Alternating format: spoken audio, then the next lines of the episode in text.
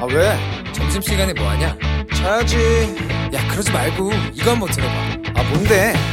지금 당장 라디오를 켜봐. 나른한 오후 깨울 시사 토크쇼. 모두가 즐길 수 있고 함께하는 시간. 유쾌하고도 신나는 시사 토크쇼. 오태훈의 시사본부 이 시각 라디오 정보센터 뉴스입니다. 범정부 백신 도입 TF는 오늘 모더나 백신 초도 물량 5만 5천 회분이 예정 시간보다 늦은 오후 3시 45분쯤 국내에 도착한다고 밝혔습니다. 이번에 도착하는 백신은 우리 정부가 미국 제약사 모더나와 구매 계약을 체결한 4천만 회분 가운데 첫 인도 물량입니다. 대구시가 중앙정부에 화이자사의 코로나19 예방 백신 3천만 회분 구매를 제한한 것과 관련해 정부는 대구시의 백신 구매를 제한한 주체는 외국의 무역회사로 화이자나 바이오엔테크 측의 제한은 아니라고 밝혔습니다. 세계보건기구와 세계은행, 국제통화기금, 세계무역기구가 선진국과 저소득 국가 간 코로나19 백신 격차가 위험한 수준에 달했다고 경고했습니다. 통일부는 백신 공동구매 국제 프로젝트인 코백스 퍼실리티가 북한에 코로나19 백신을 제공하는 시점이 예상보다 늦어지고 있지만 양측이 협의는 계속하고 있다고 밝혔습니다. 미국에서 총기 부품을 몰래 들여와 국내에서 실제 총기와 비슷한 위력을 지닌 총기를 만들어 판 일당이 검거되면서 유사범죄 우려가 나오고 있습니다. 쿠데타를 일으킨 군부에 저항하기 위해 구성된 미얀마 국민통합정부와 소수민족 무장 조직 간 첫 동맹이 성사됐습니다. 지금까지 라디오 정보센터 조진주였습니다.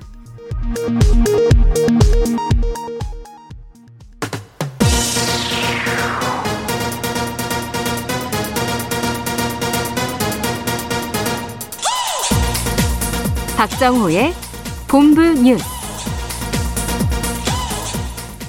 네, KBS 라디오 오태훈의 시사본부 2부 첫 순서 이 시각 주요 뉴스들 정리해드립니다. 본부 뉴스 오마이뉴스의 박정호 기자와 함께합니다. 어서 오십시오. 네, 안녕하십니까. 예, 아, 코로나 상황 정리해 주시죠. 네, 지역 발생이 449명, 해외 예비 109명으로 300 아, 아, 죄송합니다. 해외 예비 19명으로 459명의 신규 확진자가 발생했는데요. 네. 전날보다는 지역 발생이 38명 늘었습니다. 음. 사흘 연속 400명대 확진자 아, 이게 4차 유행 확산 직전인 3월 24일, 25, 26일 네. 이 사흘 연속 400명대가 나온 이후 두 달여 만인데요. 어. 이와 관련해서 김부겸 국무총리가 아, 국무회의에서 이런 얘기를 했습니다. 아, 재유행의 우려가 아직 남아 있지만 네. 국민들께서 방역과 백신 접종에 적극 동참해 주신 덕분에 통제 가능한 수준에서 관리되고 있다. 이렇게 평가를 했고요.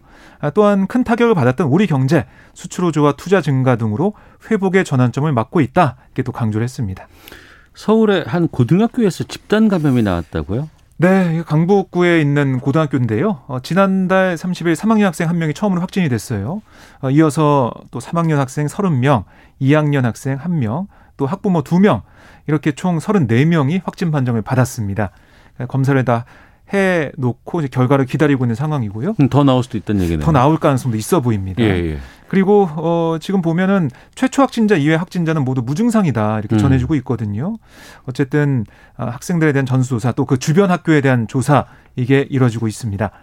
아, 그리고 경기 화성시 한 요양병원에서는 지난 29일 이후 총 11명이 확진됐는데요. 네. 백신 접종 후에 확진되는 이른바 돌파 감염 이 여부 등을 확인하고 있습니다. 아, 그리고 경북 포항시 농구단과 관련해서는 지난 26일 이후 총 10명이 감염됐고요. 부산에서는 이 남구의 한 의원에서 이용자 8명이 확인됐고 또 연제구의 직장과 관련해서는 11명이 감염됐습니다. 네. 백신 접종 상황 어떻습니까?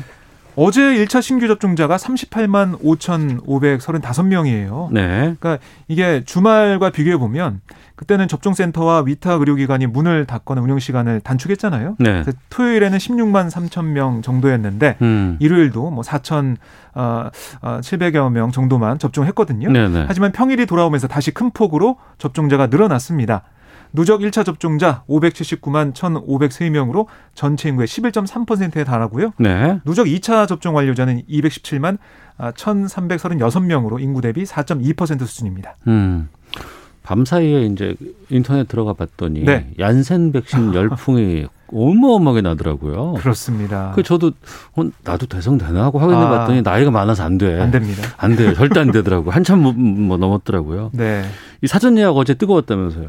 네, 맞습니다. 아, 이게 어제가 아니고 오늘 새벽에. 오늘 예. 0시부터 이제 시작이 됐어요. 예, 예. 30세 이상 예비군과 민방위 대원 또 뭐 국방 외교 관련자 등을 대상으로 얀센 백신 사전 예약 시작이 됐는데 네. 이 사전 예약 홈페이지 이 0시 그러니까 딱 자정이 돼서 어, 그때부터 대기자가 늘어나서요. 음. 뭐 수만 명이 대기를 했고 네. 어쨌든 이게 백신을 맞을 수 있는 음. 오태훈 아나운서는 대상이 안 되지만 예. 맞을 수 있는 대상이 370만 명 정도 되고요. 어. 국방 어, 관련자에는 군과 뭐 군무원 가족이나 군시설에 상시 출입하는 민간인도 포함이 됩니다. 네. 어쨌든 근데 이제 제공되는 이 백신은 101만 명 분이에요. 음. 경쟁률이 좀 한 3대 1 넘는 거죠. 네. 어, 그렇다 보니까 접속자가 한 건에 몰려서 접속이 지연되기도 했고요. 접속 대기도 많고 또 이게 민방위 명단이 좀 잘못 전달이 돼서 혼선이 있는 상황도 있었거든요. 음. 어쨌든 이 백신이 맞겠다는 분들이 점점 많아지고 있는 그런 추세를 좀 보이고 있습니다. 밖에 있는 윤일영 PD도 신청해서 아, 했다고 하더라고요. 예, 부럽네요. 그런 건 빠르네요. 자, 알겠습니다. 자, 그리고 그 한강에서 사망한 고 손정민 씨 관련해서 그 휴대전화, 친구의 휴대전화가 확보가 됐는데 네. 경찰에서 분석했다면서요? 네, 분석을 해서 좀 결과를 내놨는데요. 네. 특이점이 나오지 않았습니다. 아, 그러니까 이 친구 A 씨의 휴대전화에서는 뭐 손 씨와의 불화나 범행 동기 같은 손 씨의 사망 원인과 연관된 내용이 담겨 있지 않다는 게 경찰의 디지털 포렌식 결과 설명인데요.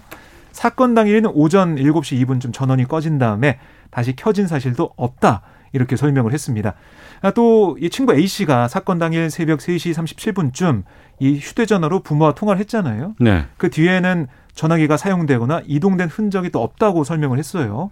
그리고 휴대전화를 소지한 채 움직이면 작동하는 앱이 있거든요. 어. 건강 앱이 이 전화기엔 들어있는데 네네. 이게 새벽 3시 36분 이후에는 활동이 기록되지 않았다고 했습니다. 음. 그러니까 움직임이 없었다는 어, 그런 얘기로 볼 수가 있고요. 한편 경찰은 이 휴대전화에 대해서 혈흔 뭐 유전자 감식을 국립과학수사 연구원에 의뢰해서 결과를 또 기다리고 있습니다. 네.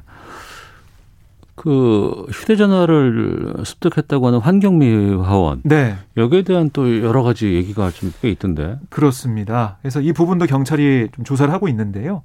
휴대전화를 이 경찰이 찾고 있다는 사실을 이 환경미원 B 씨가 알았지만 뭐 병가 같은 개인적인 사정이 있어서 보관 중인 것을 깜빡 잊었다가 음. 동료가 다른 휴대전화를 이 센터 환경반장에게 제출하자 어 내가 휴대전화를 뭐 습득했었지 이게 떠올라서 제출했다는 게 이 B 씨의 진술이에요.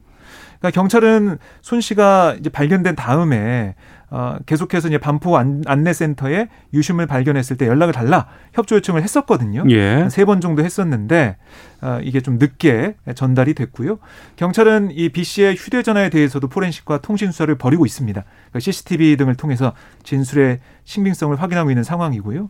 아, 또 경찰이 어떤 얘기를 했냐면 손씨 사건을 둘러싸고 끊임없이 확산하는 가짜 뉴스 네. 이런 네. 것 관련해서 음. 사실관계를 파악하고 있다. 우선 이 사건이 마무리된다, 마무리된 다음에 파악된 사실관계를 토대로 대응하겠다. 또 이렇게 밝혔습니다. 알겠습니다.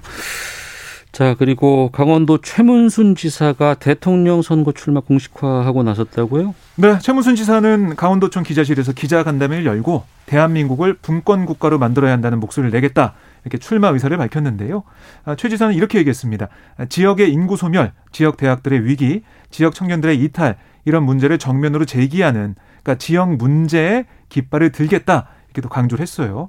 아, 최 지사의 대권 이 출마 선언 광역자치단체장으로서는 양승조 충남도지사에 이어서 두 번째고요.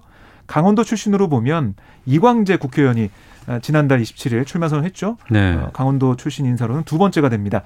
최 지사는 지사직을 유지하면서 경선을 치를 예정이고요. 내일 모레, 그러니까 3일 국회에서 출마를 공식 선언합니다. 네. 하나 더 보겠습니다. 공군 여성 부사관이 성추행 피고, 피해 신고하고 나서 극단적인 선택을 한 사건이 발생을 했는데, 어, 군 당국이 수사 확대하고 있다고요? 네, 먼저 이 사건부터 잠깐 설명을 드리면요. 충남 서산에 있는 공군 모부대에서 지난 3월 초 A 중사가 아, 선임인 B 중사로부터 억지로 저녁 자리에 불려 나간 뒤에 귀가하는 차량 뒷자리에서 강제 추행을 당했는데요. A 중사는 이튿날 유선으로 피해 사실을 정식으로 신고를 했고요. 부대 전속 요청도 했습니다. 네. 하지만 이 A 중사 유족 측의 얘기를 들어보면 음. 사건 발생 당일부터 어, 상관에게 알렸지만 즉각적인 뭐 가해자 피해자 분리 조치가 이루어지지 않았다고 밝혔고 오히려 부대 상관들의 조직적인 회유와 같은 군인이던 A 중사의 남자친구에게까지 연락해서 설득해 달라고 했다는 게 유족 측의 주장입니다.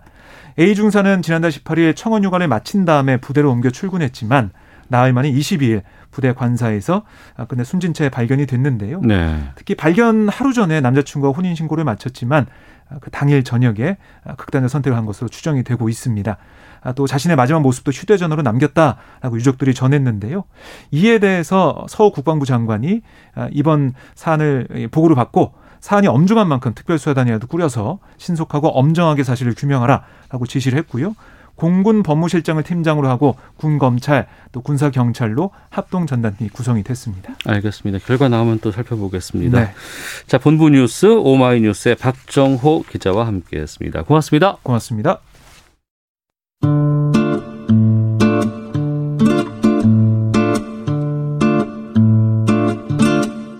오태훈의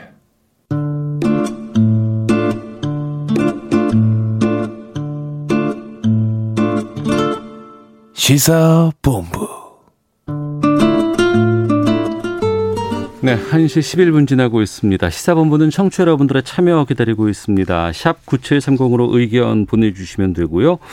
짧은 문자는 50원, 긴 문자는 100원의 정보 이용료, 어플리케이션 콩은 무료로 이용하실 수 있습니다. 팟캐스트와 콩, KBS 홈페이지를 통해서 다시 들으실 수 있고 유튜브를 통해서도 만나실 수 있습니다. 검색창에 일라디오, 시사본부 뭐 이런 단어들을 검색해 보시면 영상으로도 확인하실 수 있습니다. 오늘 화요일 정치와 투 시간입니다. 삼선 의원 두 분과 함께합니다. 더불어민주당 김경협 의원 나오셨습니다. 안녕하십니까? 안녕하세요. 김경협입니다. 예, 마스크에 부천시라는 게 딱 적혀 있네요. 부천 출신이라고. 그러셨어요? 어, 굳이 강조를 하려고 이렇게. 그러시군요. 아니 이렇게 하나 새겨진 걸 하나 누가 주대요. 아 그래서. 그래요? 예, 아, 예. 국민의힘의 조혜진 의원도 함께하십니다. 안녕하십니까? 예, 반갑습니다. 조혜진입니다. 네. 오늘 좀 다룰 게 많은데 하나씩 하나씩 좀 챙겨보도록 하겠습니다. 먼저 지난 한미 정상회담 이후의 결과에 대해서 좀 말씀 나눠볼까 하는데 우리 군의 미사일 사거리를 제한을 했던 한미 미사일 사거리 지침 이게 이제 폐지가 됐습니다. 42년 만에 폐지돼서 미사일 주권을 회복했다 이렇게 되어 있는데 이 의미에 대해서 좀 살펴보도록 하겠습니다. 김경희 의원님. 무엇보다도 우리 안보 주권, 음. 어, 자주 국방을 앞당기는데 한 걸음 다가섰다. 네. 좀 기본적인 음, 토대를 이제 닦았다라고 보고요. 사실은 이번에 미사일 지침은 미사일 문제뿐만 아니라 어, 무인 항공기 산업, 드론, 뭐 스텔스기 와 같은 네. 여기에다 이제 우주 우주 우주 발사체와 관련돼 있는 제한도 역시 여기에 다 포함돼 있기 때문에 네. 아마 우주 항공 산업에 에, 새로운 고속도로를 열었다 음. 이렇게 에, 평가를 합니다. 예. 조혜진 의원께서는요? 예, 그 1978년도에 어, 미사일 사거리하고 탄두 중량 제한이 시작된 이후로 우리 역대 정부들이 이 제한을 완화시키거나 해제하려고 노력을 많이 해왔는데 네네. 에, 그동안에 김대중 정부 또 이명박 정부 등 여러 정부들의 노력이 이번에 최종적으로 어. 탄두 중량하고 사거리 저까지 제한을 완전히 푸는 에, 그래서 어, 지금 이제 김경희 의원님 말씀도 있었지만은 예, 예. 에, 군사적인 측면뿐만 아니라 통신 위성이라든가 또 군사 위성이라든가 이런 그 우주 발사체 기술 더 나아가서 대륙간 탄도 미사일까지 우리 자체 기술로 개발할 수 있는 이 문이 열렸다. 어. 하는 점에서 어, 자주 국방 능력뿐만 아니고 과학 기술 발전에 에, 또 이쪽 관련 산업에 음. 에, 큰 기회가 생겼다. 그런 점에서 어, 반갑다. 음. 그렇습니다. 78년에 이 규제가 생겼다고 하셨는데 예. 의원께서 당시 횟수로 어, 보면 79년도일 겁니다. 정확하게 79년가요? 78년도 미사일 개발 시작한 이후로 어, 예. 이 미사일 지침이 왜 만들어진 거예요? 음, 당시에 이제 미국의 카터 정부였죠. 어. 어, 우리는 박 박정희 정부 때고요. 예, 예. 박정희 정부의 이제 인권 탄압을 문제를 삼기 시작을 한 미국에서 어. 어, 문제를 삼으니까 어, 문제를 삼으면서 이제 압박을 했던 게 미군 철수할 수도 있다라고 이제 어, 우리나라를 압박해 오기 시작을 했고 음. 여기에 이제 박정희 정부는 어 그럼 우리 독자적인 미사일 개발하겠다. 뭐 아. 핵 개발도 그때 얘기가 나왔었죠. 아, 핵 개발 얘기는 저도 예. 좀 들었던 것핵 같아요. 개발도 얘기가 예, 나왔는데 예, 예. 독자적으로 이제 미사일 개발에 나서겠다. 이제 음. 이렇게 하니까 여기에 대한 제약을 가하기 시작을 한 거죠. 음. 그래서 어 이게 이제 주변국들의 이제 군비 경쟁을 이제 격화시킬 우려가 있다. 이래 가지고 네네. 미국에서 이제 아마 우리나라가 유일할 걸요. 이런 미사일 지침으로 이렇게 예, 강력하게 규제를 했던 게 어. 예. 그래서 이게 아직까지 이제 계속돼 왔던 건데 예. 어, 매 정부 때마다 조금씩 조금씩 그 사거리나 탄두량은 좀 늘어나긴 했어요. 어. 예, 늘어나긴 했는데 근데 이제 완전히 이번에 이 지침을 해제한 게 이번이 이제 처음이죠. 42년만? 음. 그러니까 국제사회에서 모두가 이게 하는 뭐 규범이나 이런 것이 아니고 그냥 미국과 우리와의 관계였네요, 그러면? 그렇죠. 어. 그러니까 78년도에 자주국방 그 노력의 한 부분으로 네네. 어, 자체 미사일 개발을 했죠. 어. 그때 이제 미국의 나이키 허클리스 미사일을 참고하고 예. 또 프랑스 기술을 또 도입하고 해가지고 만들었는데 이 기술이 미국 정부가 볼 때 예상 밖으로 굉장히 잘 만든 거예요. 어. 그러니까 이런 정도로 되면은 조만간에 뭐 이렇게 미사일 고도화 음. 또 심지어 또 핵 개발까지도 가능할 수도 있겠다는 생각에 그 당시에 존 위컴 주한 미군 사령관이 우리 국방부에다가 그, 지- 그, 저 미사일 개발 제안해라 라고 하니까 우리 노재현 당시 국방장관의 편지로 79년도 9월에 편지로 보낸 겁니다. 음. 사거리는 180km 안으로 하고 네네. 탄두 중량을 500kg 이하로 해서 개발하겠다 해서 미국이 양해하고 음. 그러니까 이건 무슨 협정이나 조약도 아니고요. 네네. 지침이라고도 하기도 사실 좀 애매합니다. 음. 어쨌든 간에 우리가 우리 국익을 위해서 개발은 해야 되겠고 근데 동맹국에 그런 우려가 있으니까 어, 또좀 전에 그 김경희 의원님 말씀하신 것처럼 주변 국가들이 다 같이 이제 군비 경쟁에 뛰어들 가능성이 있으니까 그런데 개발은 또 포기할 수는 없고 음. 해서 그렇게 했다가 점점 이제 시간이 지나면서 풀어서 오늘까지 이제 완전 해제까지 이르게 된 거죠. 그러니까 뭔가 규제가 있거나 묶여 있으면 그 기술을 개, 발전시키기가 쉽지 않잖아요. 해보기 해볼 생각도 못 하고 해볼 여러 가지 기술 같은 걸 개발하기가 쉽지 않은데 그럼에도 좀 우리 미사일 수준 같은 거는 지금 어느 정도인가요? 어, 지금 이제 가장 최근에 개발했던 게 현무. 어 그건 평가가 상당히 좋던데요. 예, 탄두와 정확도, 정교함 이런 데서 거의 세계적인 수준이다 이렇게 어. 보고 있고요. 예.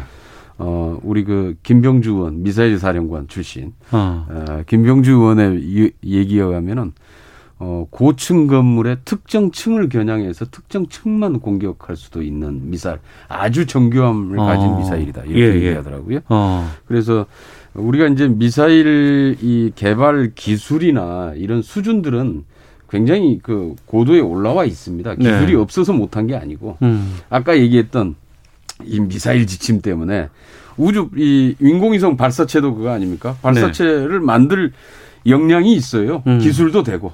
그런데 사실 이 지침 때문에 발사체를 못 만들었죠. 네. 못 만들고 이제 우리가 인공위성 쏠 때는 남의 다른 나라의 발사체를 빌려서 발사할 수밖에 없었는데 이제는 우리가 독자적으로 이런 이제 위성 뭐 아까 얘기했던 뭐 장거리 음. 뭐 이런 미사일 이런 부분도 그렇고요. 그다음에 이제 아까 무인 항공기 시장 이것도 이제 앞으로 굉장히 커질 거로 보고 있거든요. 그러니까 드론이 우리가 알고 있는 조그만 그 드론 말고 어마어마한 드론, 예, 시장이 드론이, 있다면서요? 드론이 굉장히 많죠. 예, 예. 드론 무인 항공기 시장 스텔스기도 마찬가지고요. 어. 이런 드론 항공기 시장 그래서 이 우주 항공 시장이 2030년이 되면은 전 세계 약 한 천조 원이 넘어설 것이다 이렇게 보고 있거든요. 네. 그 우주 우주 항공 산업 시장이. 음. 근데 이제 우리가 여기에 본격적으로 이제 대비를 할 수 있고 우리도 여기에 뛰어들 수 있는 이제 준비가 됐다 이렇게 봐야죠. 우리로서는 좋은 기회일 것 같고 상당히 그, 그동안 막혀있던 게 이제 풀리는 느낌이 있습니다만 예. 외교적으로 봤을 때 어려움 같은 것들이 또 동반될 수도 있는 우려도 있지 않을까 싶은데 그 부분은 어떤가요? 주변국들은 별로 안 좋아하겠죠. 어. 어. 중국도 중국 대사가 우리의 이런 그 조치가 잘 그 중국 국익에 국익을 해치면 가만 안 있겠다고 음. 얼음장을 놓았고 네. 어, 북한도 외무성에서 외무성 뭐 고위 당직 당국자가 직접 발표한 건 아니지만은 네네. 조선중앙통신의 평론가 이름으로 음.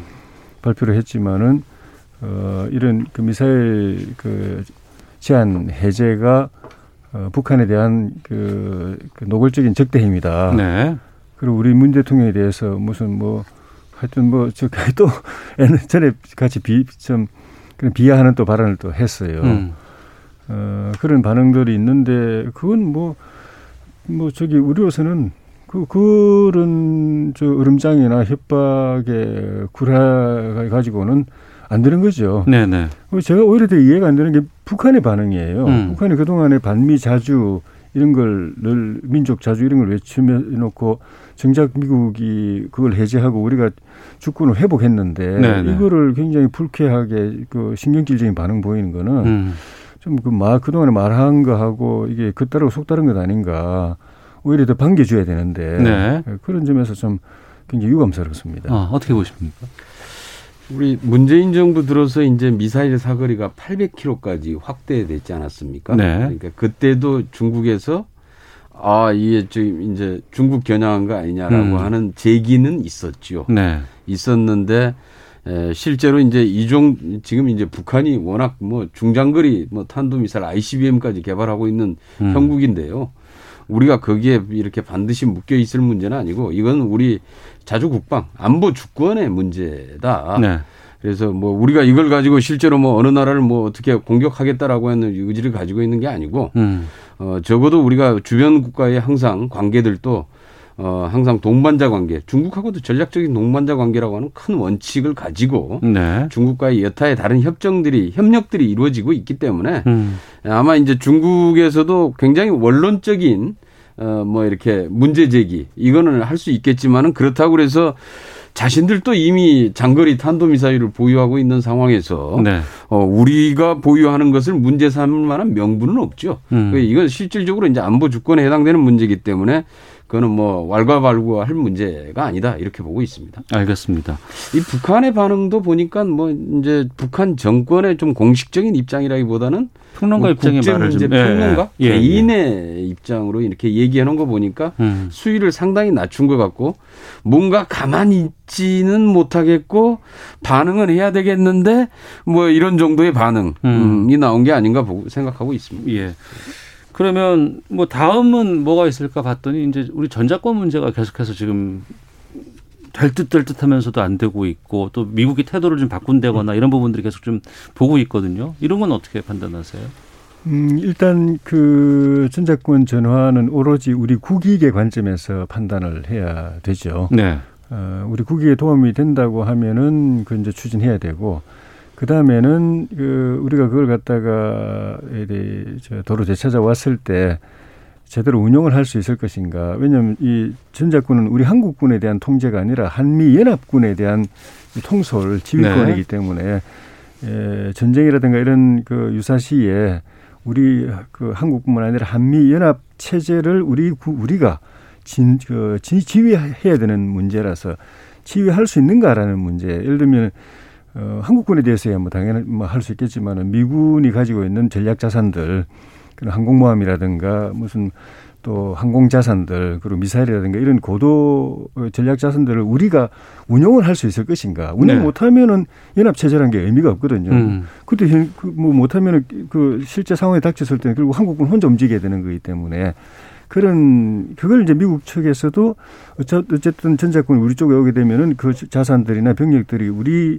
지휘 통솔하에 되- 이- 되기 때문에 그런 연합 전력이 제대로 가동될 수 있을 것인가 네. 어, 그를 지휘 통솔 능력을 그 능력이 확보됐는가 그런 점에서 계속 우려하고 있는 것 아닌가 그게 음. 확보됐을 때 네. 우리가 이 지휘권을 가졌을 때 의미가 있는 것이다. 아. 그냥 그냥 명분상으로만 아 우리가 되찾아왔다 무슨 뭐 작전 지휘권 주권 회복했다. 예. 근데 정작 현실에서는 작전이 안, 돌아, 안 돌아가는 그 음. 되면은 치명적인 안보 그 위해 위해가 초래될 수 있기 때문에 네. 예, 그좀 치밀하면서 좀 신중하고 하면서도 또 제대로 또 접근할 필요가 있다는 생각이 듭니다. 김경호 의원님. 이 전시 작전권은 6.25 전쟁 중에 에, 미군 중심의 이제 작전과 전쟁 수행을 위해서 사실 이제 예, 이 미군이 쥐게 됐죠. 네. 쥐게 됐는데 그 다음에 이제 전쟁이 끝나고 나서도 그 당시 이제 이승만 정부가 휴전 상태에서 계속 휴전을 반대하면서 북침 주장을 합니다. 음. 그래서 이제 통일을 하겠다 이렇게 주장을 하니까 미국의 입장에서는 굉장히 위험한 겁니다. 사실은 네네. 이미 휴전에 합의를 했는데 어. 전쟁을 계속 하겠다 그러니까 그 전작권을 안 줍니다. 전시작전권을 그냥 꽉 붙잡고 있어요. 그 수시로 이제 이 한국의 이제 내정 자체가 이제 불안정한 거 아닙니까? 군사 쿠데타가 자주 발생을 하고 이러면서 그러니까 이제 미군에서 전시작전권을 주고 이 한국 정부를 좀 믿을 수가 없는 겁니다. 쉽게 얘기하면은 전시작전권을 넘겼다가 무슨 일이 발생할지 모르기 때문에 네. 사실 이제 그런 측면이 되게 강하거든요. 음. 그런데 이게 어느 순간부터 이제 계속 이 쥐고 하다 보니까 이 이게 굉장한 이제 이, 이 한반도에서 군사적인 주도권이 돼버린 거 아닙니까? 네.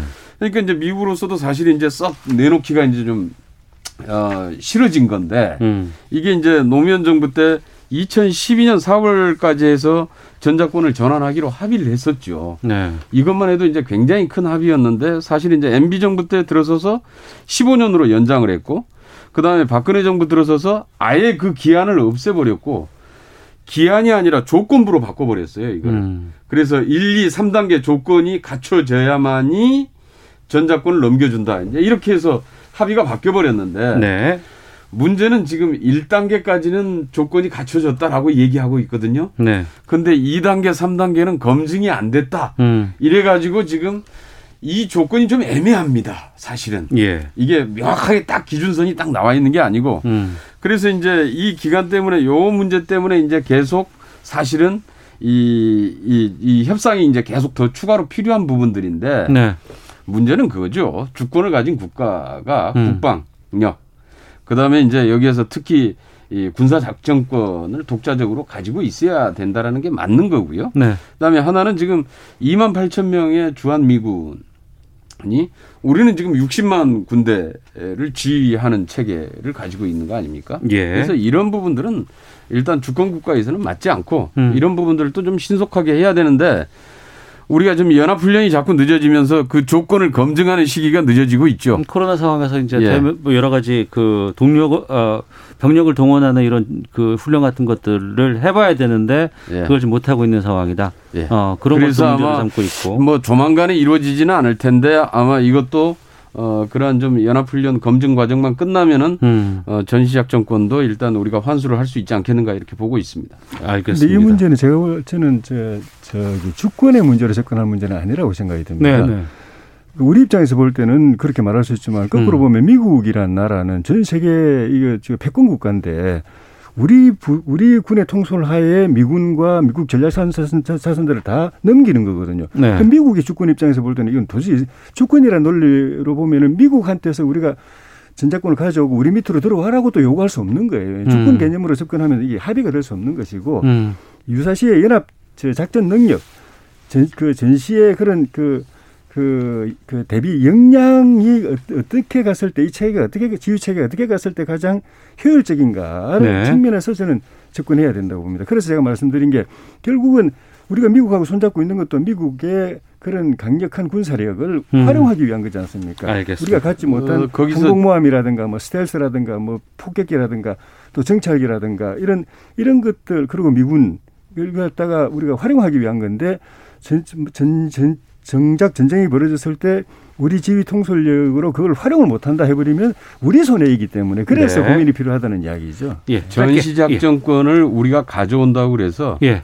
미군이 우리 지휘를 받는 체계는 아닙니다. 음. 그거는 이제 독자적인 작전을 행사할 수 있는 권한을 얘기하는 거고요. 예, 예. 그것을 이제 또 이제 한미 연합사를 중심으로 해서 만약에 하게 될 때는 여기 연합의 공동의 작전이 수행되는 과정이지 음. 기본적으로 그렇다고 그래서 미군이 한국군 휘하로 들어온 건 절대로 아닙니다. 알겠습니다. 그거는. 정치와터 함께하고 있는데요. 기상청 연결해서 미세먼지 상황 살펴보고 교통정보 확인하고 돌아와서 두 분과 계속 말씀 이어가도록 하겠습니다. 날씨와 미세먼지 정보 송소진 씨입니다. 지금 공기는 깨끗합니다. 대기 확산이 원활해서 미세먼지 농도가 전국이 보통 단계를 유지하겠는데요. 다만 볕이 강하게 내리쬐고 있는 충청도와 남부 지방을 중심으로 호흡기와 눈에 해로운 오존 농도가 나쁨으로 오를 전망이어서 주의를 하셔야겠습니다. 현재 남부 지방은 대체로 맑지만 중부 지방은 하늘이 흐린 곳이 많습니다. 북쪽으로 약한 비구름이 지나가고 있어서 오후까지 수도권과 강원도에는 빗방울이 떨어지는 곳도 있겠습니다. 있습니다. 한낮 기온은 서울, 부산 25도, 대전 28도, 광주 30도까지 오르며 초여름 더위가 나타나겠고요. 내일은 전국이 대체로 맑은 가운데 서울 29도, 대구 31도 등으로 대부분 30도 안팎까지 올라 더울 전망입니다. 현재 서울의 기온은 23.9도입니다. 미세먼지와 날씨 정보였습니다. 이어서 이 시각 교통 상황을 KBS 교통정보센터 김민희 씨가 전해드립니다. 네, 낮 시간 도로 정체는 작업 구간 중심으로 이어지고 있습니다. 청주 영덕고속도로 영덕 쪽으로 화서 1터널에서 내서 1터널 사이로는 작업 여파받아 차량들 서행하고요. 반대 청주 쪽으로도 이 화서 휴게소 일대로 작업 여파받아 더디게 지납니다. 논산 천안고속도로 논산 쪽으로 천안 분기점에서 남천안 사이 정체도 작업 여파고요.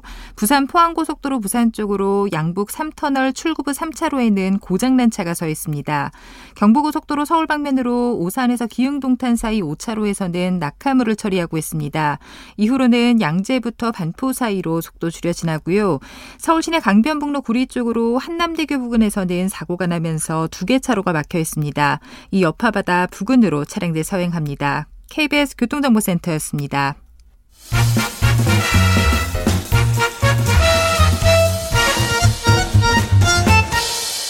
오태훈의 시사 본부 네, 더불어민주당의 김경협 의원, 국민의힘 조혜진 의원과 함께 정치화투 말씀 나누고 있습니다. 어, 어제 인사청문 보고서 여당 단독으로 채택을 한 김호수 검찰총장 후보자 어, 임명을 대통령이 재가를 했고 오늘부터 바로 임기가 시작됐습니다. 여기에 대해서 한 말씀씩 듣고 좀 말씀 계속 이어가도록 하겠습니다. 조혜진 의원께서 먼저 여기에 대해서 좀 하실 말씀이 있으실 것 같습니다. 그 여론의 반응은 별로 썩 좋지는 않을 것 같아요. 음. 사실 지난번에 사칠 재보선의 선거 민심이 그동안에 이런 일방적인 인사 또 그 인사가 또 잘 됐으면 괜찮은데 네. 일방적으로 또 강행 인사를 했지만 그 사람들이 일을 잘해서 음. 부동산 문제, 무슨 일자리 문제, 뭐 기타 이런 걸 잘 해결하고 국민들 편하게 해주고 이렇게 호감 갖게 해줬으면은 그것도 상쇄되고 이해가 되는데 결과가 안 좋았는데도 계속 그런 인사를 강행하고 네. 이번 같은 경우도 김호수 후보자가 검찰 추천위원회에서 꼴찌로 사실 특허리를 올라 했는데 그걸 1등으로도 올리는 무리한 인사를 하고 또 본인도 뭐 인사청문 과정에서 뭐 정관 예우라든가 이런 것도 있었지만 기본적으로 법을 다루는 총책임자인데 본인이 지금 수사를 받고 있으면서 또 피의자 신분이기도 한데 네. 그런 걸 무시하고 법을 손에 쥐고 이제 법의 단죄를 받는 입장에 있는 사람을 법에 손에 쥐고 이 그 주무르게 하는 그 자리로 앉힌다는 게 음. 국민의 상식에 맞지 않고 네. 왜 결국 그렇게 무리를 하는 거는 남은 1년 임기 동안에 권력형 비리를 틀어막아라 수사 음. 못하게 해라 지금 하고 있는 것도 하지 말고 이 수사 마친 것도 기소하지 말라 이렇게 돼버리면 정권 잡은 사람은 무슨 잘못을 저질러서 벌 안 받고 정권 못 잡은 사람들만 강하고 네. 핍박받고 이런 그런 그런 정말 이 어, 이 민주사 민주사회가 좀 반민주 사회로 후퇴하는 이런 모습을 국민들이 음. 이 좀 그좀 그, 좀 반감을 많이 가지는 것 같아요. 네. 사실 걱정되고 어. 민주주의라는 게 법치주의라는 게좀 피땀 흘려서 이룬 체제인데 예. 권력의 그 필요에 따라서 이런 식으로 무너뜨리는 게 음. 문제가 많다고 보고 참 걱정이 큽니다. 예, 국민의 반하는 인사라고 말씀해 주셨는데 김경호 의원님. 이 청문회가 언제부터 이제 그 어, 공직자의 자질, 정책 능력 이런 걸 검증하는 게 아니고 완전히 정쟁의 수단으로 이제 변질돼 버린 것 같아요. 음. 그러다 보니까 이제 뭐 온갖 이제 사생활 털기 뭐 이제 본인 것만 아니라 이제 가족들까지 다 털기 뭐 이제 이렇게 가면서 본래 청문회의 목적을 이제 잃어버렸다. 네. 그런데 이제 거기뿐만 아니라 실제로 이제 자질과 능력에 대한 검증이 이루어지고 난 다음에 청문회가 끝났으면은 사실 보고서를 채택하는 게 원칙입니다. 어. 그 보고서의 내용에 적격으로 할 건지 부적격으로 할 건지의 판단을 실어서 보고서를 채택을 해줘야 되는데 네. 이 보고서 채택 자체를 안 해버리는 건 이건 국회의 책무를 방기하는 거죠. 음. 의무를 안 하는 겁니다. 부적격이라고 하면 이러이러한 이유 때문에 부적격이라고 보고서를 채택을 하면 되고 네. 적격이라고 하면 이러이러한 이유 때문에 적격이다라고 보고서를 채택하면 되는데 지금 같은 경우에 우리 이제 야당에서 전혀 보고서 채택 자체를 안 해버린단 말이죠. 음. 이렇게 가면서 그러면 이게 뭐냐? 그 뭔가의 그 입장을 갖다 전달을 해야 되는데 그냥 이런 식으로 이제 하다 보니까 이게 계속 해 가지고 청문회가 이제 청문회 다 끝나고 나서 항상 보고서 채택하는 데 가면은 거의 파행으로 다 끝나버리는 이런 상황이 계속 이제 되풀이되고 있는 건데요. 지금 이, 이 김호수 총장 같은 경우에 이제 검찰 개혁에 대한 공감도가 굉장히 높으신 분이죠. 예. 그리고 본인 스스로가 예전에 그 윤석열, 윤석열 총장처럼 또 뭐 정치할 의지가 있거나 이런 꿈이 있거나 이런 분은 아니고요. 그래서 뭐 검찰을 특별하게 정치적으로 이용하거나 그러지는 않을 것이다. 워낙 그좀 검찰 내에서도 성실한 그냥 순수한 검찰주의 검찰 출신이기 때문에 네. 그런 정치적인 입장을 떠나서 중립적인 입장에서 제대로 검- 검찰총장 직무를 수행하지 않겠는가 이렇게 보고 있습니다. 네. 청문회에서 보고서 채택은 해야 되는 건데 부적격이라고 달고 하면 안 되겠냐라는 말씀에 대해서는 어떻게 보십니까? 동의합니다. 어. 김경희 의원님 말씀하신 게 제가 야당 여당 때 늘 했던 말이거든요. 아 그래요? 너무 참, 참 힘들었던 그 지점을 네. 여야가 바뀌어서 김경희 의원님이 거의 제가 말한 게 녹음으로 다시 트는, 트- 듣는 아. 듯한 그런 느낌 드는데 지금도 그렇게 생각합니다. 네. 해야 됩니다. 청문 보고서 만들어야 되고 예. 반대하면 반대한다고 집어넣으면 됩니다. 예. 저 야당 그 여당 때 했던 이야기 그 그런데 그러려면 청문회가 기본적으로는 정상적으로는 진행이 돼야 됩니다. 어. 청문회 자체를 아예 처음부터 무력화시켜 버리고 중간에 파행해 버리고 그 그렇게 해놓고는 아 뭐- 파행이 있었으니까 아, 예. 처음부터 청문회 자체 정인을 한 명도 안 받아주는 그런 청문회가 아. 됐습니까? 24명이나 저, 그 우리가 요구했는데 다는 아니더라도 예. 2분의 1 아니면 3분의 1이라도 받아줘가지고 정상적으로 청문이 되도록 검증이 되도록 해야 우리가 그걸 좋다 나쁘다 평가를 할 수 있는 것 아닙니까? 음. 원천 봉쇄해버린 거예요. 아. 그나마도 끝까지 안 하고 중간에 스톱 시켜가지고 파행시켜가지고 시간 뭐 한 반나절 다 보내버리고 그냥 끝. 예. 이래버리면 평가 자체가 안 되잖아요. 아. 찬성도 사- 반대도 있을 수가 없는 겁니다. 알겠습니다. 그 짧게- 조건이 예. 돼야 정상적으로 되고 나서야 우리가 뭐 찬성한다든지 반대든지 의견이 아. 있을 수 있는 겁니다. 김경희 의원님. 그러니까 이제 청문회에서 어 증인을 채택을 할 때 이 증인을 통해서 사실은 어 어떤 것을 입증을 해야 될 때이 네. 후보자의 자질이나 능력과 관련된 직접적인 뭔가를 입증해야 될 때 참고인이나 이제 증인을 채택을 하는데 사실 전혀 관계가 없는 음. 단지 그냥 그동안에 계속 그 문재인 정부에 대해서 아주 날카롭게 비난을 했던 이, 이런 분들을 이제 증인으로 채택을 해가지고 하나의 정치 공세의 장으로 이용하겠다. 네. 이런 의사를 너무 노골적으로 표시하니까 음. 이렇게까지 증인, 이 관계없는 증인을 채택을 해야 되느냐. 네. 이런 문제가 있었고. 네. 그럼에도 불구하고 또 채택은 두 분이가 했을걸요? 참고인.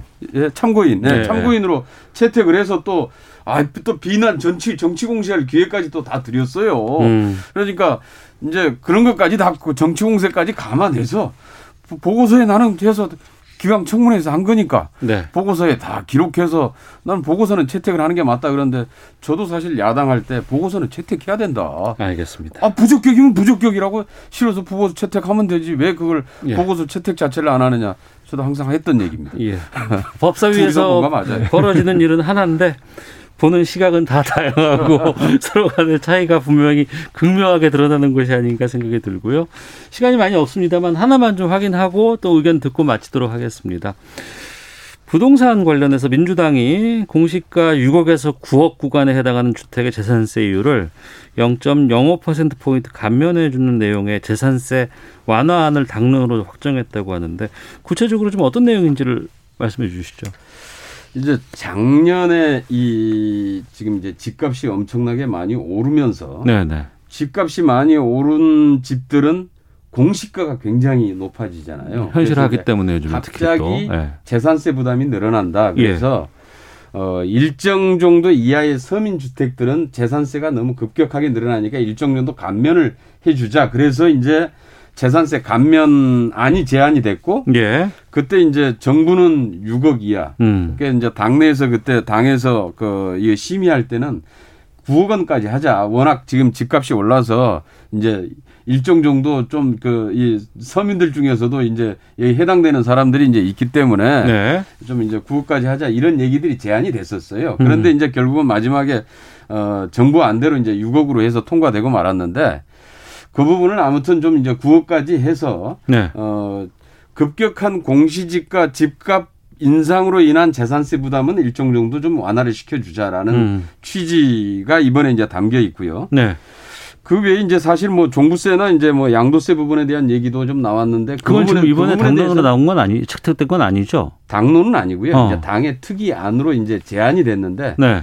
당내에서 그 부분에 대해서는 아주 굉장히 그 반대가 큽니다. 어, 종부세, 어, 종부세나 양도세 양도세 까지 여기서 흔들면은 네네. 또 다시 집값 폭등을 부추길 우려가 있고 음. 그다음에 우리가 종부세 이런 것들을 다 포함하더라도 보유세 자체가 미국의 5분의 1, 영국의 4분의 1, 일본이나 프랑스의 3분의 1 수준밖에 안 된다. 아. 그래서 일정 정도 보유세가 낮은 상황인데 여기에서 어 이런 부분들까지 그렇다고 서민 주택에 대해서 보유세를 올릴 수도 없고 예. 그나마 고가 주택이나 고소득자가 일정 정도 더 세금을 지금 부담하지 않으면은 음. 필요로 하는 지금 재정들을 어떻게 부담 감당할 겁니까? 알겠습니다. 예, 그래서 일단 그 종부세나 양도세 완화 부분에 대해서는 아주 그 굉장히 반대가 큽니다. 그래서 예. 아마 통과되기는 쉽지 않을 것 같아요. 여당의 이번 부동산 정책에 대해서는 조혜진 의원께서는 어떻게 보고 계세요? 뭐 여당의 당리 당략은 제가 관심 가질 사항은 아니고 음. 일반 국민들이 얼마나 편하게 살 수 있느냐 아니면 계속 이 고통을 받아야 되느냐 그 관점인데 네.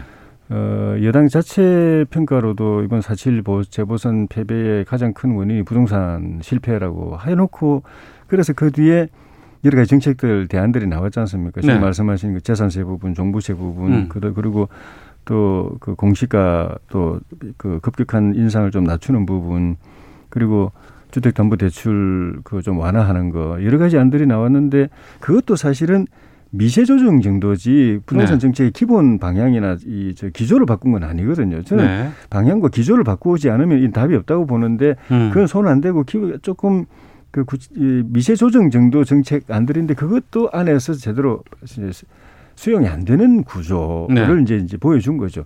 그 부분은 상당 부분 저는 선거 좀, 좀 표의 논리도 있지만 또 계급적인 의식도 좀 있지 않나 음. 그런 생각이 들어서 어, 뭐, 민주당의, 저, 저는 결코 이게, 이게 좋은 결정은 아니라고 보지만 그 결정으로 인해서 일반 국민들이 계속 이 힘들어지는 게 어. 걱정이 됩니다. 그러니까 이번 발표한 정책은 그동안에 부동산 관련된 여러 민심들 예. 여기에는 역행하는 부분이다. 제대로 수, 안한 거죠. 수용, 민심을 수용하겠다고 했지만 어. 구체적 정책이 들어가 있어서는 하나도 지금 양보를 못 하는 거죠. 예. 어, 이번에 민심은 가장 큰 문제는 이제 집값이 많이 오른 것이 문제인 거죠. 예, 예. 어, 거기에 뭐 세, 세금이 많이 오른 것은 집값의 인상으로 인한 음. 부분이고 그런데 이제 여기에서 한 가지가 좀 이제 이 세금 폭탄 문제는 굉장히 실제하고 다르게 굉장히 과장돼 있는 면이 있습니다. 그러니까 이번에도 있다. 이번에도 이게 지금 시뮬레이션을 한번 해봤는데요. 어. 그러니까 공시가 10억짜리 그러면 시세로 하면 약 한 14억, 14억 되겠죠. 정도 됩니다. 예, 예. 근데 종부세가 얼마쯤 될 것 같아요? 어. 글쎄요. 저, 그게 종부세를 모르죠. 내본 적이 없어서. 저희 저희 네. 지역에서 그 한 돈 천만 원 되는 거 아니에요? 이렇게 얘기를 하더라고요. 어. 자기가 이제 종부세 그 공시가가 9억이 넘어서 됐는데. 한 돈 천만 원 되는 거 아니에요? 이렇게 얘기해서 그렇지 않습니다. 1주택자가 보유 기간이나 이제 나이에 따라서 공제를 받는 일을 적용을 하면은 예, 예. 20만 원 정도이고요. 종부세가 1년에 예, 예. 예, 20만 원 정도이고 그다음에 그런 공제가 전혀 없으면 한 40만 원 정도 됩니다. 음. 1년에 내는 종부세가. 예, 예. 물론 이제 본인이 원래대로 내는 재산세는 한 170만 원 정도 될 겁니다. 네. 그러니까 종부세율이 그렇게 높질 않아요. 음. 특히 우리 저, 저 10억, 20억 이- 뭐 이하 정도 되면은 1, 주택자의 종부세는 네네. 크지가 않습니다. 그래서 알겠습니다. 전체적으로 이걸 시뮬레이션을 했는데 야, 이 정도밖에 안 되는데 왜 이게 세금 폭탄이 됐지? 오늘 과장된 부분들이 겁니다. 크다. 예. 알겠습니다. 저두분 팬이 많이 계신 것 같아요. 김도 동옥김님은 어, 김 의원님이 주관하는 뭐 입법 제한 공모전 이거 참여해 보겠습니다라고. 아유, 고맙습니다. 1628님은 조혜진 의원님 최고위원 되시더라도 시사본부는 계속 출연해 주시길 바랍니다. 이렇게 또. 최고위원 되더라도 계속 불러주시기 바랍니다. 알겠습니다. 입법 제한 공모전 그 공모 많이 들어오고 있습니다. 아, 예, 예, 알겠습니다. 거기에 대해서는 다음에 또 시간 좀 드리도록 하겠습니다. 정치와트 마치겠습니다. 고맙습니다. 네, 네 감사합니다.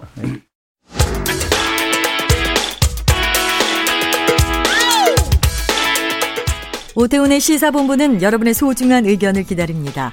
짧은 문자 50원, 긴 문자 100원의 정보 이용료가 되는 샵 9730, 우물정 9730번으로 문자 보내주십시오. KBS 라디오 앱 콩은 무료입니다. KBS 라디오 오태훈의 시사본부. 지금 여러분은 대한민국 라디오 유일의 점심 시사 프로그램을 듣고 계십니다. 네, 자동차의 모든 것을 알아보는 시간입니다. 권용주의 차차차 오토타임즈 권용주 편집위원과 함께합니다. 어서 오십시오. 네, 안녕하세요. 예. 렌터카를 제주 가면 여행 가면 렌터카는 꼭 이용을 하고 요즘 제주도 렌터카 부족한 거 아시죠? 평일에도. 아 많이 올랐다면서요? 워낙 찾는 사람이 많아서 네. 제주도는 렌터카의 등록 제한 대수가 있습니다. 예, 예. 과거에 워낙 많아서 어. 렌터카 업체끼리 출혈 경쟁을 벌이니까 예. 그러니까 도가 어. 우리 3만 4천 대 이상은 안 합니다. 네. 해가지고 이제 늘려놓지 않았는데 예전에 호텔 예약하면은 렌터카도 주고 막 그랬었어요. 그렇죠. 근데 지금은 네. 이제 없어서 어. 어. 지금 구하기가 하늘의 별따기죠. 아 렌터카 업체 전반이 호황이에요 요즘에? 다 호황이에요. 어. 그러니까 뭐 렌트가 보통 이제 기간에 따라 구분하지 않습니까? 네네. 그러니까 장기. 음. 뭐 보통 뭐 1년에서 3년, 길게는 5년까지 빌리는 게 장기 렌탈이고. 아, 그렇죠, 그렇죠. 네, 네. 거의 리스 개념으로. 처음에 이거 차 네. 구매할 때 그냥 렌터카 회사에다가 네네. 계약해가지고 신차 뽑는 거죠. LPG도 쓸 수 있고 뭐 예, 이런 거 있었고. 예. 그다음에 이제 단기 렌탈이 있죠. 뭐 일주일 뭐 짧게는 뭐 3일 정도. 요즘에 KTX 같은 거 이용하니까 예. 현장으로 기차 타고 네. 내려가서 거기서 이제 렌터카 그렇죠. 연계 많이 하고. 그다음에 초단기가 있죠. 음. 초단기가 뭐 10분에서 짧게는 쏘카니 뭐니 이런 그렇죠. 거. 그렇죠. 예, 그걸 이제 보통 소비자들은 car sharing이라고 오해를 하고 계시는 거죠. 네. 정확하게는 이제 초단기 렌탈이죠. 어. 그 세 가지가 있는데 그 세 가지가 다 지금 괜찮아요. 어. 네, 차를 빌려 타는 사람이 많다라는 건데 원래 장기 렌탈은 네. 조금씩 늘어나는 추세였습니다. 과거에도. 그렇죠. 굳이 내가 차를 계속 소유할 필요는 네. 없으니까. 그리고 또 직접 정비도 받아야 되고 귀찮으니까 네, 네. 아, 귀찮으니까 이제 다 해주니까 어. 아, 이런 거였고 단기 같은 경우에도 음. 뭐 나쁘지 않았어요. 음. 근데 초단기 같은 경우가 코로나 때문에 떨어졌다가 네. 어, 최근 들어서 다시 올라가는 추세죠. 그 추세는 음. 뭐냐면 대중교통 이용에 대한 기피 현상이 초단기 렌탈로 올라오면서 어, 지금 상당히 인기를 맡고 있습니다. 그런데 어, 제가 오늘 이 렌터카 문제를 가지고 온 이유가 네. 어, 1분기에 뭐 13만 5천 대까지 등록됐다라고 해서 많이 늘어난다는 얘기가 있는데 음. 잘 보고 이용하시라고. 그러니까 분쟁이 많다면서요. 왜냐하면 빌려서 타는 거잖아요. 예, 예. 그럼 빌려주는 사람 입장에서는 여러 가지 조심스러운 제약들을 걸어놨을 겁니다. 음. 왜냐하면 렌터카 사업자 입장으로 한번 생각을 해보면 네. 어, 새 차를 사업자가 사서 음. 개인이나 누군가에게 빌려주는 거잖아요. 네. 그게 사실은 일종의 금융이에요. 그렇겠죠. 네, 그렇죠. 예, 네, 금융을 자산으로 빌려주는 거랑 똑같은 혜택입니다. 그러면 음.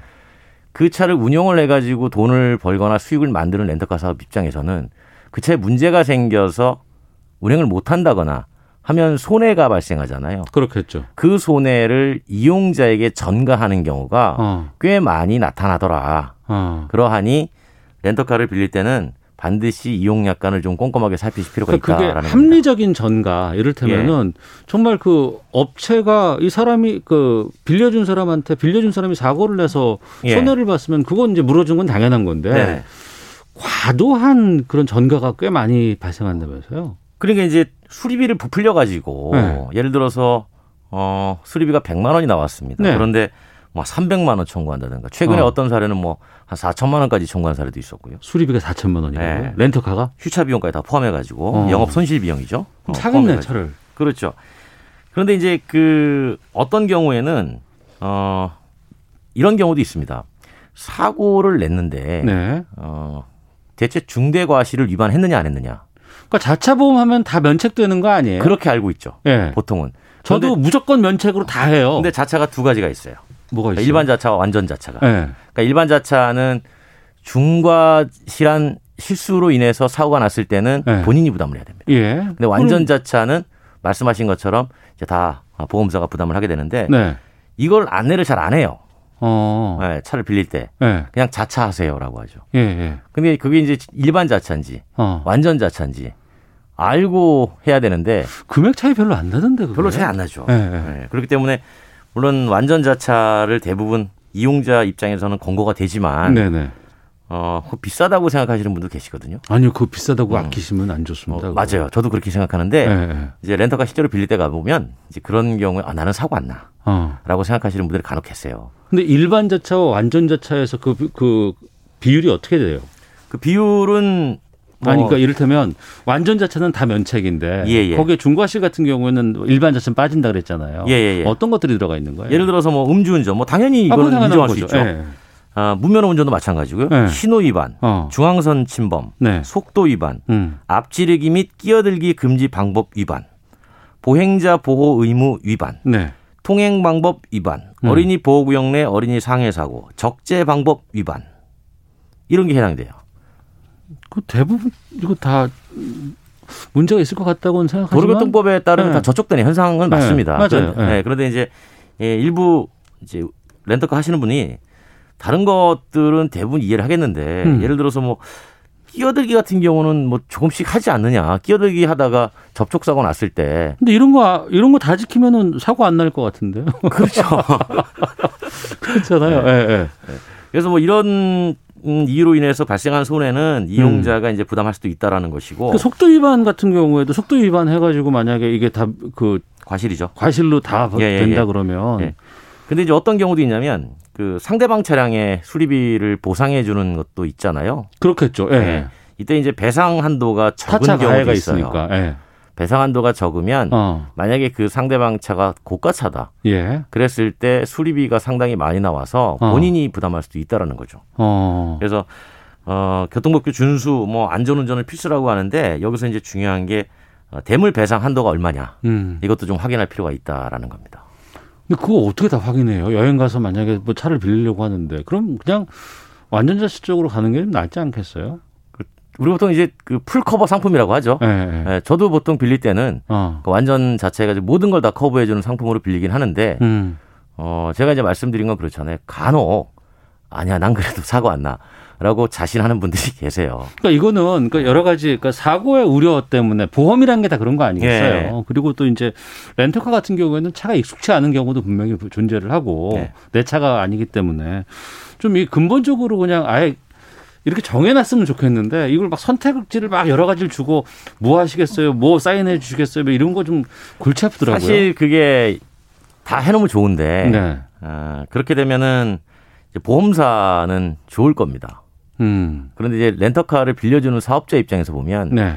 어, 이용 요금이 정해져 있고, 어. 그다음에 보험료 같은 경우도 어, 조금 천차만별까지는 아니더라도 약간의 차익을 두고 선택하게 맡길 수 있는데 있어봐. 그러면 보험료의 보험 가입 등을 통해서 또 수익이 날 수 있는 여지도 좀 있는 거예요. 자차가 그런 경우죠 보통 왜냐하면 공제 사업에서 한 직접 하니까 렌터카 아. 예, 예. 공제 사업에 직접 하니까 어. 옛날에 제주도 같은 경우에는 경쟁이 치열할 때 예. 렌터카 비용이 만 원이고 어. 자차 비용이 5만 원씩 받고 그랬잖아요. 그래가지고 실질적으로 이용 수익을 확보하는 때도 있었는데 네네. 이제 그 보험을 누가 하느냐에 따라 가지고 어. 좀 달라질 수가 있겠죠. 뭐 우리가 지금 생각하는 건 일반 보험이 아니고 이거 렌터카 같은 경우는 공제 보험을 직접 하니까 음. 그것도 하나의 뭐 방법이 될 수는 있겠죠. 근본적으로 이런 일이 왜 발생하는 겁니까 그러면은? 어 빌리니까 발생하죠. 그 당연한 거죠. 남의 차니까. 예, 예, 예. 네, 그러니까 남의 차 빌릴 때 잘 타라는 얘기인데 어. 그 한국 소비자원에 보면 예. 그 렌터카 관련 피해 구제 신청 건수가 2017년 290건이었어요. 음. 그러다가 해마다 이제 늘어나는데 가장 많이 발생하는 시기가 보통 5월에서 10월 사이입니다. 네. 여기서 이제 과연 어떤 종류의 렌터카 사고가 많은가 음. 이걸 봤더니 1 단위로 빌리는 일반 렌터카 그러니까 지금 우리 초단기 렌터카 car sharing이라고 하는 거 있죠. 네네. 이제 그쪽에서 많은 분쟁이 발생하더라라는 거고요. 어. 그다음에 장기 렌터카는 사실 그렇게 많지 않습니다. 100건 정도밖에 안 됩니다. 왜냐하면 예. 본인이 그냥 사가지고 몇 년 동안 혼자 타는 거니까. 그러니까요. 아, 그래서 네. 피해 유형을 보니까 이용자 손실이 크게 발생하는 사고 관련 피해가 역시 382건으로 가장 많고요. 이 얘기는 음. 좀 전에 말씀드린 것처럼 가벼운 접촉 사고임에도 불구하고 어, 수리비가 과다하게 청구되거나 아니면은 이거 고치니까 우리 운행 못해서 그 휴일 보, 보상을 어, 내놓으세요. 음. 이런 사례가 꽤 많았다라고 하는 거죠. 과거에 제가 자차를 다 안 들고 네. 그냥 일반 보험으로 해서 이제 렌터카를 했다가 주차장에서 솔직히 문콕이라든가 이런 거 있잖아요. 예. 그런 것 때문에 내가 손해나는 게 있을까 해서 엄청 신경 썼던 적이 있었거든요. 그럴 수 있죠. 네. 본인이 모르면 네. 이전에 누군가 타서 그러니까요. 이미 발생한 흠집을 본인이 어. 할 수도 있죠. 그래서 보통 렌터카 빌릴 때 그 직원들이 휴대폰으로 다, 다 사진 찍어놓고 하잖아요. 그거를 직원만 하지 말고 본인도 해놔라. 네. 빌리는 사람도. 그렇게 얘기를 많이 그러니까. 그렇게 하면 마음고생하고 나서 그다음부터는 저는 이제 웬만하면 다 그냥 자차로 하고 그리고 좀 고급차 말고 네. 차라리 저 잠깐 쓰는 거니까 뭐 이렇게 하긴 했었는데 좀 소비자 입장에서 좀 팁 같은 거를 짧게 좀 주신다 그러면. 어, 제가 말씀드렸잖아요. 어. 확인을 같이 해라. 확인을 같이 해라. 네, 찍는 거 같이 찍고 어. 계약서 꼼꼼히 보고 분명히 네. 제가 말씀드린 게 자차 어디까지 포함되느냐. 네네. 네. 그다음에 대물 배상 보험 한도 어디까지냐. 어. 이거에 대해서는 직접 네. 물어보더라도 확인할 필요가 있습니다. 혹시라도 분쟁이 나면 녹취해 놓으면 되죠. 녹취를 한다. 네, 물어보는 거를 녹취를 해놓으면 어. 어, 우리 다 됩니다. 네네. 라고 대답을 들었으면 어. 그게 나중에 증거가 되는 거죠. 아, 그러니까 어떤 계약하고 그 렌터카 사인하고 계약하고 뭐 물어보고 할 때 이런 것들은 다 핸드폰으로 상황에 대해서는 녹취를 그렇죠. 증거를 남기는 게 음. 가장 중요한 거죠. 나중에 분쟁을 대비했을 때는. 하긴 분쟁 나면 가장 중요한 건 증거죠. 네. 네.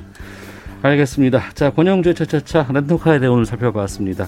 오토타임즈의 권영주 편집위원과 함께했습니다. 고맙습니다. 감사합니다. 시사본부도 마치겠습니다. 내일 뵙겠습니다. 안녕히 계십시오.